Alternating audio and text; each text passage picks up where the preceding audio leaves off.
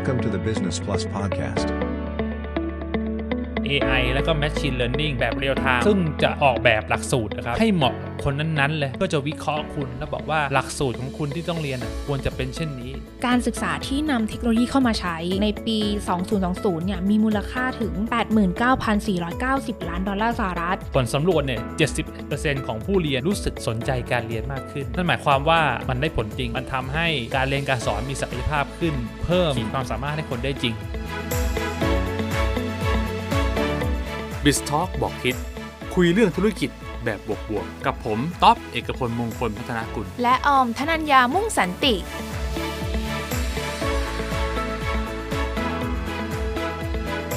สวัสดีค่ะพี่ต๊อบสวัสดีครับน้องออม ค่ะพี่ต๊อบวันนี้เราจะมาคุยกันในเรื่องธุรกิจที่เกี่ยวข้องกับการศึกษา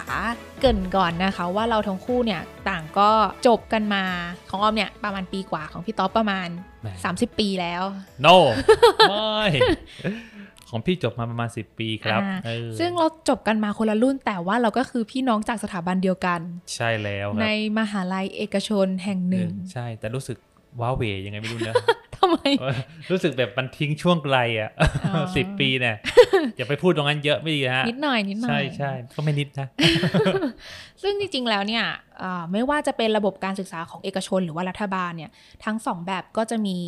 เรื่องของธุรกิจเข้ามา ใช่แล้วครับ เพราะว่าต่อให้เป็นรัฐบาลคุณก็ต้องใช้เงินในการมาหมุนระบบการศึกษาเพื่อที่จะพัฒนาให้โรงเรียนหรือว่าสถาบันการศึกษาเนี่ยเดินหน้าต่อไป ใช่แล้วครับก็เรียกว่าเป็นธุรกิจใหญ่นะการศึกษาอืมเป็นธุรกิจใหญ่เป็นธุรกิจที่เขาเรียกว่ามีผลกระทบกับทุกชีวิต เพราะฉะนั้นอืมมันเลยมีความสำคัญมาก เพราะหนึ่งคือ มันจะสร้างอนาคตให้กับ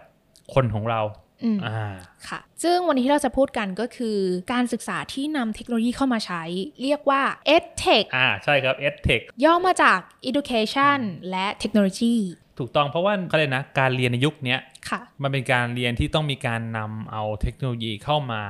ประสานอืมกับการเรียนเพื่อให้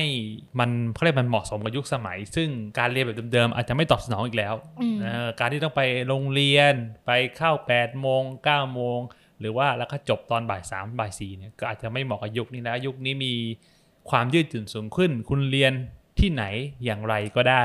คุณเมนเนจชีวิตคุณเองได้เพราะมันทำให้นั้นมันทำให้เด็กยุคใหม่สามารถที่จะทำงานแล้วเรียนไปพร้อมกันได้อ่าอ่าถูกต้องเพราะฉะนั้น EdTech ก็คือระบบการเรียนการสอนบูรณาการที่นำเทคโนโลยีเข้ามาใช้ เพื่อที่จะเพิ่มความน่าสนใจ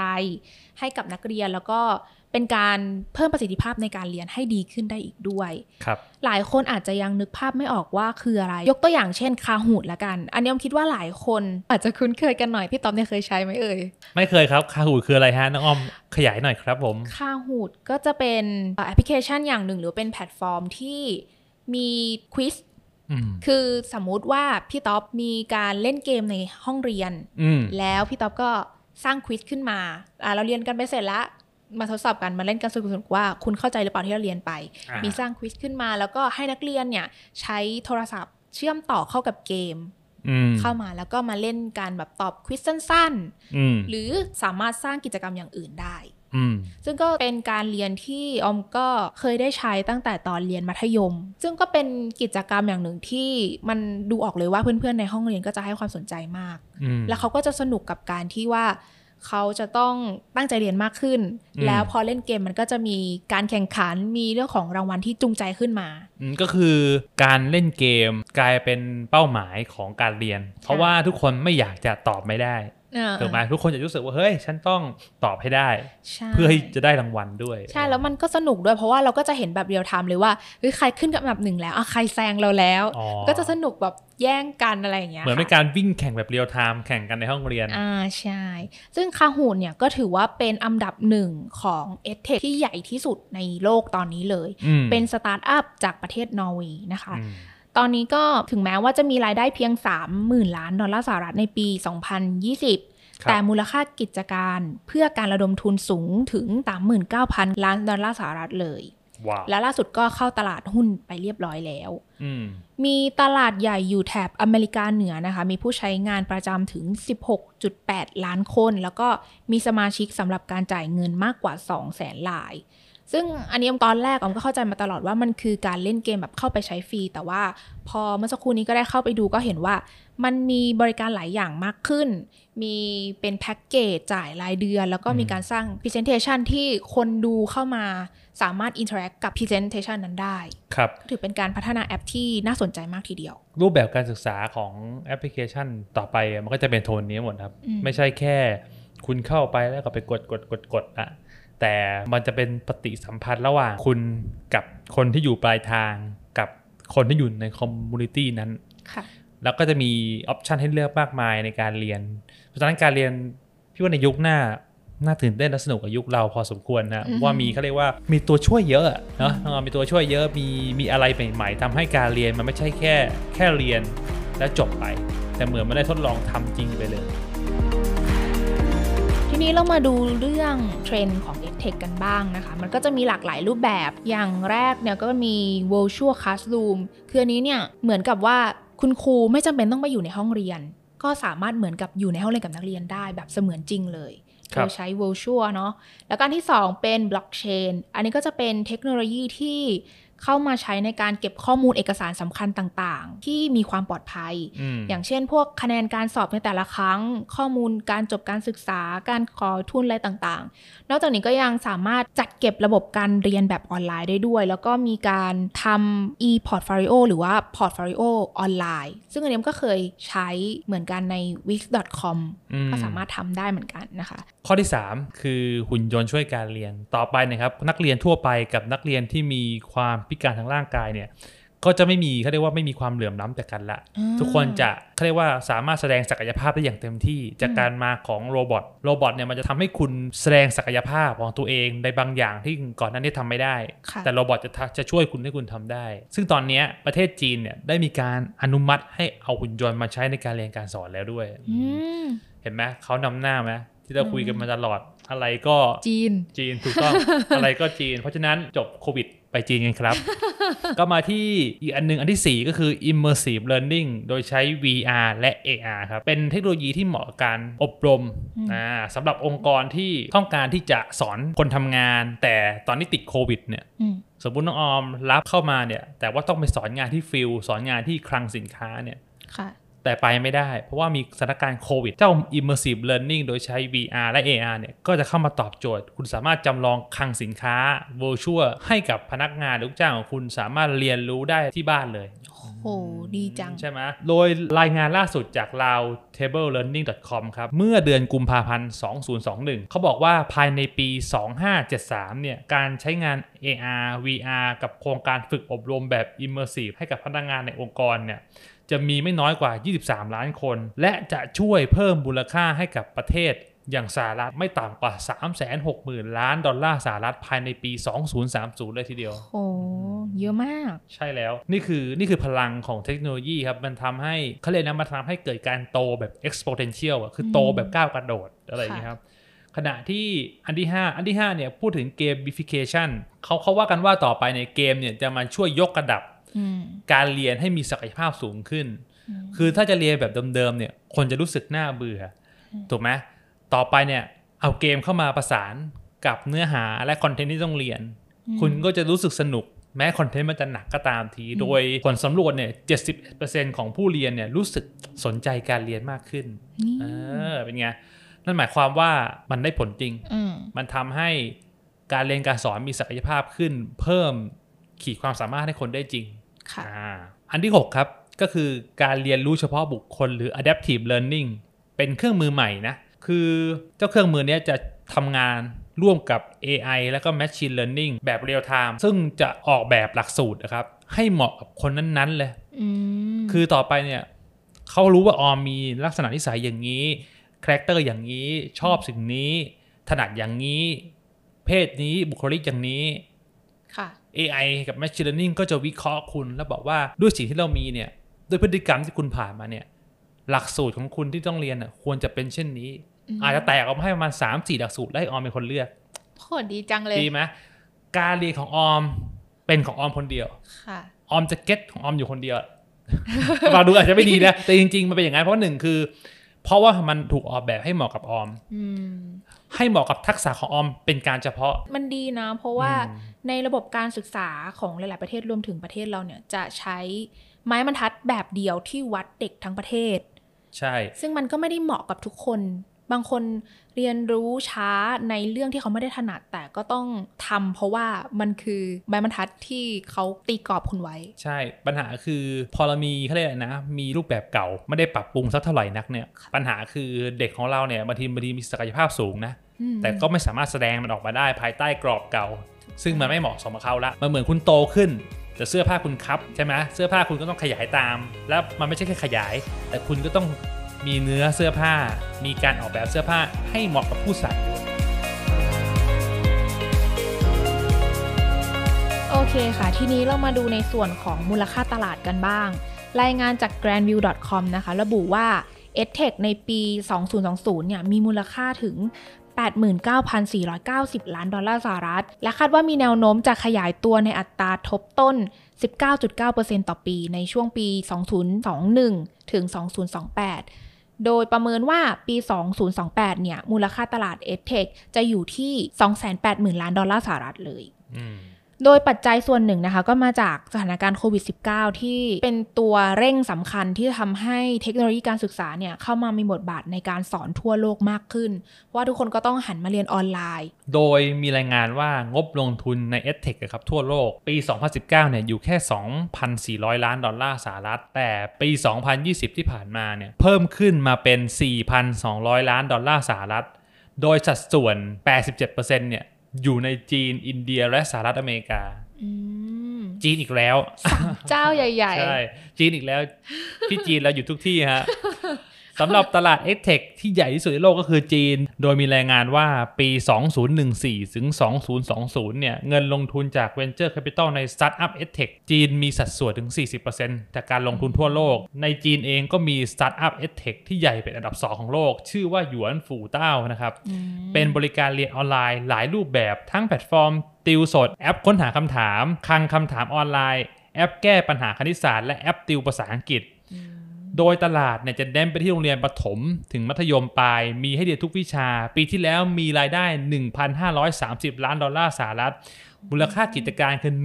15,500 ล้านดอลลาร์สหรัฐ และยังมีการใช้เทคโนโลยี Big Data เพื่อทำให้เกิดรูปแบบการเรียนที่สอดคล้องกับผู้เรียน ทำให้มีผู้ใช้งานถึง 400 ล้านคนณปี 2020 โหยเยอะมาก เยอะไหมเยอะมาก คาหูดเริ่มใจสั่นแล้วนะ เจอที่จีนเราเนี่ย อีกทั้งบริษัทวิจัย i r e s e a r c h ระบุว่าตลาดการเรียนออนไลน์ของจีนจะมีมูลค่าถึง 81,000 ล้านดอลลาร์สหรัฐในปีหน้าครับ โอ้โห นี่แค่ตลาดการศึกษานะ ใช่เยอะมากใครที่สนใจอยากจะทำ education tech เนี่ยให้ดูจีนเลยอืม คุณดูเลยว่าสเกลมันใหญ่ขนาดไหน แล้วถ้าคุณบุกไปตลาดจีนได้เนี่ยนั่นคือใช้คำว่าทำยังไงต้องหาที่เก็บตังค์อะถ้าใช้เงินไม่ทันอ่าน้องออมรู้ไหมว่ามันมีแอปหนึ่งที่พี่ทำให้นึกถึงครับ ค่ะ นึกถึงไอ้เจ้าหยวนฟูเต้าเนี่ยของค่ะแต่เป็นของไทยรู้ไหมครับว่าแอปอะไรอืมนึกไม่ออกค่ะ รู้จักแอปพลิเคชันดิกลองดูไหมครับ ดิกลองที่อ๋อที่เป็นสีส้มอ่าที่เราเสิร์ชคำค้นแปลคำอะไรออ่าย่างออเงี้มยใช้ประจำเลยในการแปลภาษาอังกฤษ ใช่แล้ว พี่คิดว่าอันเนี้ยในอนาคตให้จับตาดูดีๆครับค่ะเขาอาจจะเป็นหยวนฝูต้าของไทยก็ได้อ่าอ่าให้จับตาดูดีๆ ตั้งข้อสังเกต เพราะว่าเนื่องจากว่าเราเป็นคนที่ใช้บริการเขาบ่อยค่ะใช้งานเขาทุกวันเนี่ยอืมเรารู้สึกว่า เขาอาจจะเดินอยู่บนเวรนี้แต่เราไม่รู้ตัว เพราะว่าจริงๆแล้วเขาน่าจะมีรายธุรกิจที่แตกออกไปอีกมาก มาต่อกันที่อันดับ 2 กันบ้างค่ะพี่ท็อปนั่นก็คือประเทศ อินเดีย กินโรตีไหมจ๊ะ อินเดียก็ถือว่าเป็นตลาดเกิดใหม่ที่ขยายตัวได้รวดเร็วมาก โดยสตาร์ทอัพเอ h ของอินเดียเนี่ยเริ่มปรากฏตัวในปีอืม2019 แล้วก็ขยายตัวจนมีมูลค่าเงินลงทุนแซงหน้าสหรัฐไปแล้วในไตรมาสที่ 3 ปีที่แล้วปี 2020 นะคะ ครับผม ทางอินเดียเนี่ยก็มี Byju's เป็นสตาร์ทอัพเอ h ที่ใหญ่ที่สุดเป็นอันดับ 4 ของโลกอืมมีรายงานว่าในช่วงโควิด -19 ที่ผ่านมาเนี่ยทำให้มีนักเรียนสมัครเป็นสมาชิกใหม่ถึง 25 ล้านคนครับโดยเมื่อสิ้นเดือนกันยา 2020 มีนักเรียนโหลดแอปของแพลตฟอร์มไป 70 ล้านคน แล้วก็มีผู้ใช้งานที่จ่ายเงิน 4.5 ล้านรายเลยอืมสุดท้ายตลาด EdTech ที่ใหญ่เป็นอันดับ 3 นั่นก็คือ USA อ่าถูกต้องมีเซกเมนต์ตลาดใหญ่ ๆ ก็คือการศึกษาระดับมัธยมศึกษาแล้วก็มหาวิทยาลัย แล้วก็มีบริษัท EdTech ที่ชื่อว่า Change คือเขาใช้คำพ้องเสียงที่มาจากคำว่า Change ที่แปลว่าเปลี่ยนแปลงอือฮึแต่ Change อันนี้คือสะกด C H E G G นะคะอืมก็เป็นบริษัท EdTech ที่ใหญ่ที่สุดเป็นอันดับ 3 ของโลกอืมเชงเนี่ยก็เป็นผู้ให้บริการหนังสือตำราเรียนทั้งแบบ ที่เป็นกระดาษและก็ดิจิตอลมีบริการติวออนไลน์ แล้วก็ตอบโจทย์ในตำราเรียนและบริการอื่นๆสำหรับนักเรียนด้วย ครับผม โดยมีรายงานจาก Yahoo Finance นะคะว่าปี 2020 เนี่ย มีรายได้ 644 ล้านดอลลาร์สหรัฐ และมีมูลค่าการตลาดหรือว่า Market Cap ที่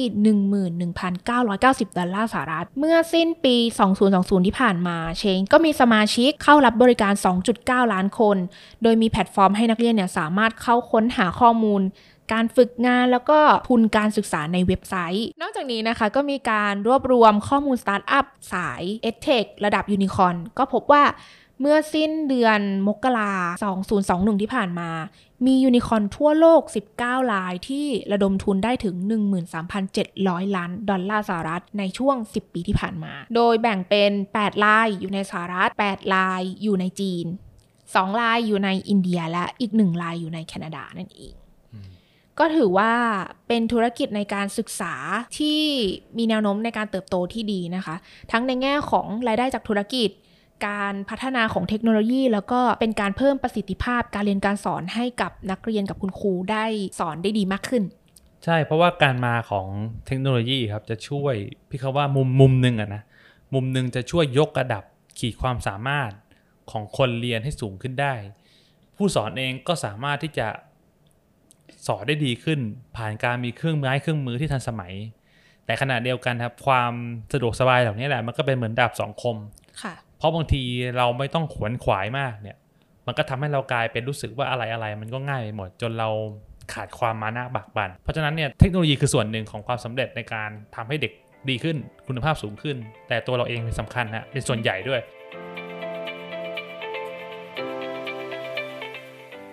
ทีนี้เรามาดูในประเทศเรากันบ้างนะคะ ประเทศไทยเราก็มีเหมือนกันอย่าง Skill Lane พี่ท็อปรู้จักไหมคะ รู้จักครับ แต่ว่ายังไม่เคยมีโอกาสใช้งานของเขานะอืมแต่ว่า Skill Lane เนี่ยเท่าที่จำความได้รู้จักมาน่าจะประมาณ 6-7 ปีแล้วอืมเขาได้จะเป็นหนึ่งในแพลตฟอร์มที่กระโดดลงมาพัฒนาเรื่อง education technology นะครับ เป็นเจ้าแรก ๆ เลย เพราะคุณคุ้นๆว่าเขาคือต้นๆ ที่มาแรก ๆ ในยุคแรก ๆ เลยนะค่ะเพราะฉะนั้นเนี่ยเขามีให้เลือกตั้งแต่ภาษาอังกฤษเทคโนโลยี ใช่ไหมการลงทุนเขาก็มีหมดให้เรียนอืมสำหรับออมถ้าใช้บ่อยที่สุดในตอนสมัยเรียนก็น่าจะเว็บไซต์เด็กดีดูเว็บไซต์เด็กดีนี่คลาสสิกมากเลยนะ ใช่ มันฮิตตั้งแต่รุ่นพี่ท็อปเลยใช่ปะฮิตใช่ครับ เด็กดีเนี่ยอยู่มานานมาก อย่างเว็บเด็กดีเนี่ยออมเรียกได้ว่าเป็นเว็บไซต์ที่ช่วยเหลือชีวิต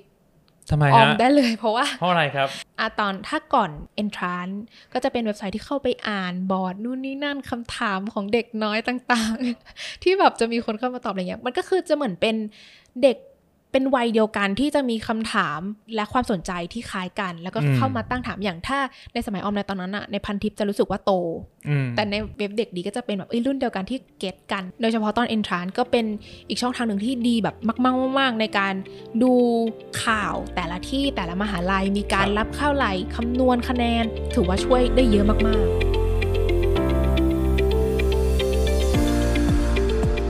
น้องออมครับ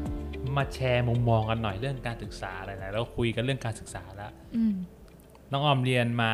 20 กว่าปีครับ ค่ะ เพิ่งจบหมาดๆเนี่ยอืมมีความเห็นอย่างไรกับระบบการศึกษาบ้านเราในวันนี้บ้างครับผม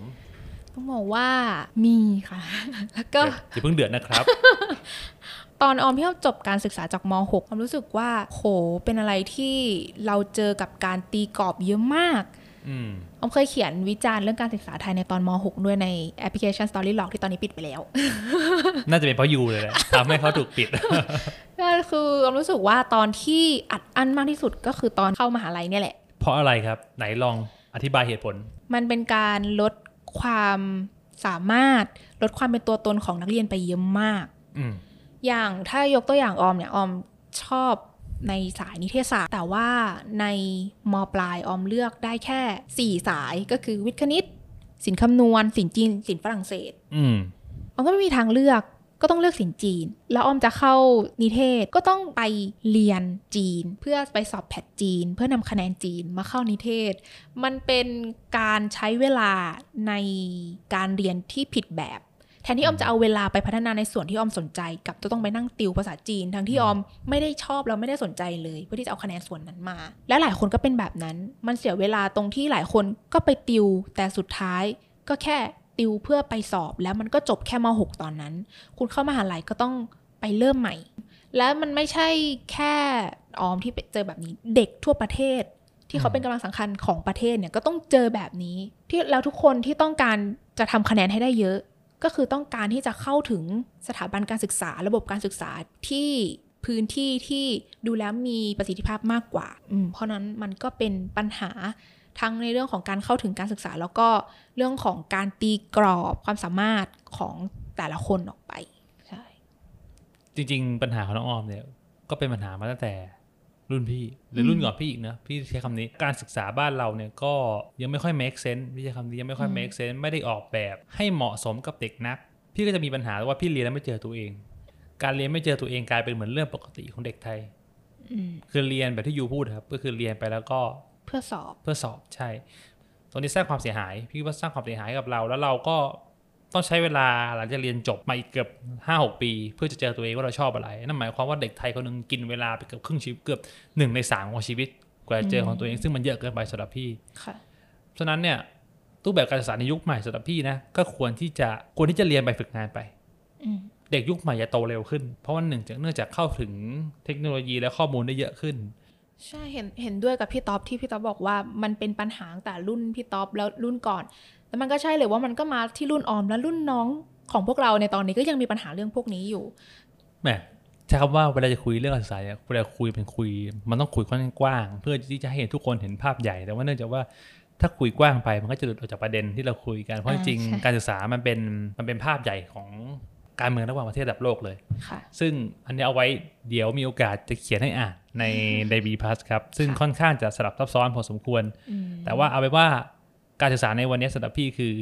มีโอกาสดีขึ้นสำหรับทุกคน อย่างที่บอกเทคโนโลยีมาแต่ขณะเดียวกันก็ต้องใช้ระวังหาการเรียนแล้วไม่เจอตัวเอง หรือว่าไม่รู้ว่าตัวเองชอบอะไรเนี่ยจะแก้ได้ด้วยการลงมือทำอืมนี่คือวิธีที่พี่ว่าง่ายที่สุดก็คือ คุณอยากรู้ว่าคุณชอบไม่ชอบก็สิ่งนี้คุณลงมือทำเลย ไม่ต้องไปรอฝึกงาน ไม่ต้องไปรออะไร วันนี้ถ้าคุณอยากเป็นผู้ประกาศ คุณเปิด YouTube คุณไลฟ์ Facebook แล้วลองพูดดูเลยอืม ใช่ไหมวันนี้ถ้าคุณอยากทำขนมปังอยากเปิดเบเกอรี่ คุณเปิดแพลตฟอร์มแก p โ r o เจกแล้วคุณโรบินฮูดแล้วคุณลุยได้เลย ทุกอย่างเนี่ยจะอยู่รอบตัวคุณหมด มีวิธีการอยู่ในอินเทอร์เน็ตให้คุณลองทดลองทำหมด อย่าฝากความหวังกับโรงเรียนมากเกินไปค่ะจริงๆ โรงเรียนก็ไม่ได้ผิด คือเขาก็ทำหน้าที่ให้ความรู้นั่นแหละ แต่ว่ามันพลวัตตามโลกไม่ทันครับก็ถือว่าธุรกิจการศึกษาที่นำเทคโนโลยีเข้ามาใช้ ในมุมมองที่เรามาคุยกัน ก็ถือว่ามีแนวโน้มที่เติบโตดีขึ้นครับ ในประเทศไทยเองเราก็ยังมีอีกหลายเจ้าที่ก็ยังทำแล้วก็พัฒนาต่อไปเรื่อยๆ อย่างที่พี่ต๊อบบอกเรื่องของการที่นำเทคโนโลยีเข้ามาใช้มันคือเป็นการตัวช่วย ใช่ครับ สิ่งสำคัญคือคุณเรียนแล้วไปปฏิบัติลงมือทำจริงๆนั่นแหละมันคือสิ่งที่คุณจะได้เรียนรู้จากสิ่งนั้นมากที่สุด ขอเสริมนิดนึงครับ การทำอะไรต้องใช้เวลายาวนานและเทคไทม์บางทีครับ5ปียังไม่เห็นผล แต่ไม่ได้หมายความว่าจะไม่เกิดนะ บางคนใช้เวลาอดทนไป 10 ปี เพื่อให้สิ่งที่ตัวเองทำอะมันเกิดผล ขอยกตัวอย่าง Microsoft อะครับ ก็อดทนให้ทุกคน Copy เป็น 10 ปี เขาว่าแก้แก้แก้บุ่งมั่นทำจนในที่สุดมันก็สักเซสเลยครับ มันกินเวลาไป 10 20 ปี แต่มันมันก็เห็นผล ว่าวันนี้บริษัท Microsoft มีมูลค่าทะลุล้านล้านไปแล้วอืใช่ไหมสองล้านล้านมหาศาลค่ะนี่คือนี่คือสิ่งที่ที่ทุกคนเด็กทุกคนจำเป็นต้องเข้าใจว่าบนโลกใบนี้เวลาคุณทำอะไรอะใช้เวลา ทุกคนเลยจริงๆไม่ใช่แค่เด็กผู้ใหญ่ด้วย คือใช้เวลาแล้วก็คุณต้องมุ่งมั่นอยู่กับมันภาคเพียรอยู่กับมัน ถ้าคุณอยากจะสักเซสอืมกับสิ่งที่คุณชอบนะ และคุณรักครับผมโอเคค่ะ ก็หวังว่า b i z Talk ของเราจะบอกที่ดี ๆ ให้กับทุกคนได้นะคะ ฟังจบแล้วมีความคิดเห็นอย่างไร คอมเมนต์มาคุยกันได้ค่ะ ทั้งในช่องทาง Facebook Business Plus และ YouTube The Business Plus ขอบคุณทุกคนที่ติดตามฟังเจอกันใน EP หน้าสำหรับวันนี้สวัสดีค่ะ สวัสดีครับ BizTalk บอกทิศจะอัปเดต episode ใหม่ทุกเช้าวันพฤหัส ฟังสบายๆ เพลินๆ ได้ทุกช่องทาง ไม่ว่าจะเป็น Apple Podcast Spotify Google Podcast และ YouTube และอย่าลืมไปกดติดตามที่เพจ Business Plus จะได้ไม่พลาดคอนเทนต์คุณภาพจากพวกเราค่ะ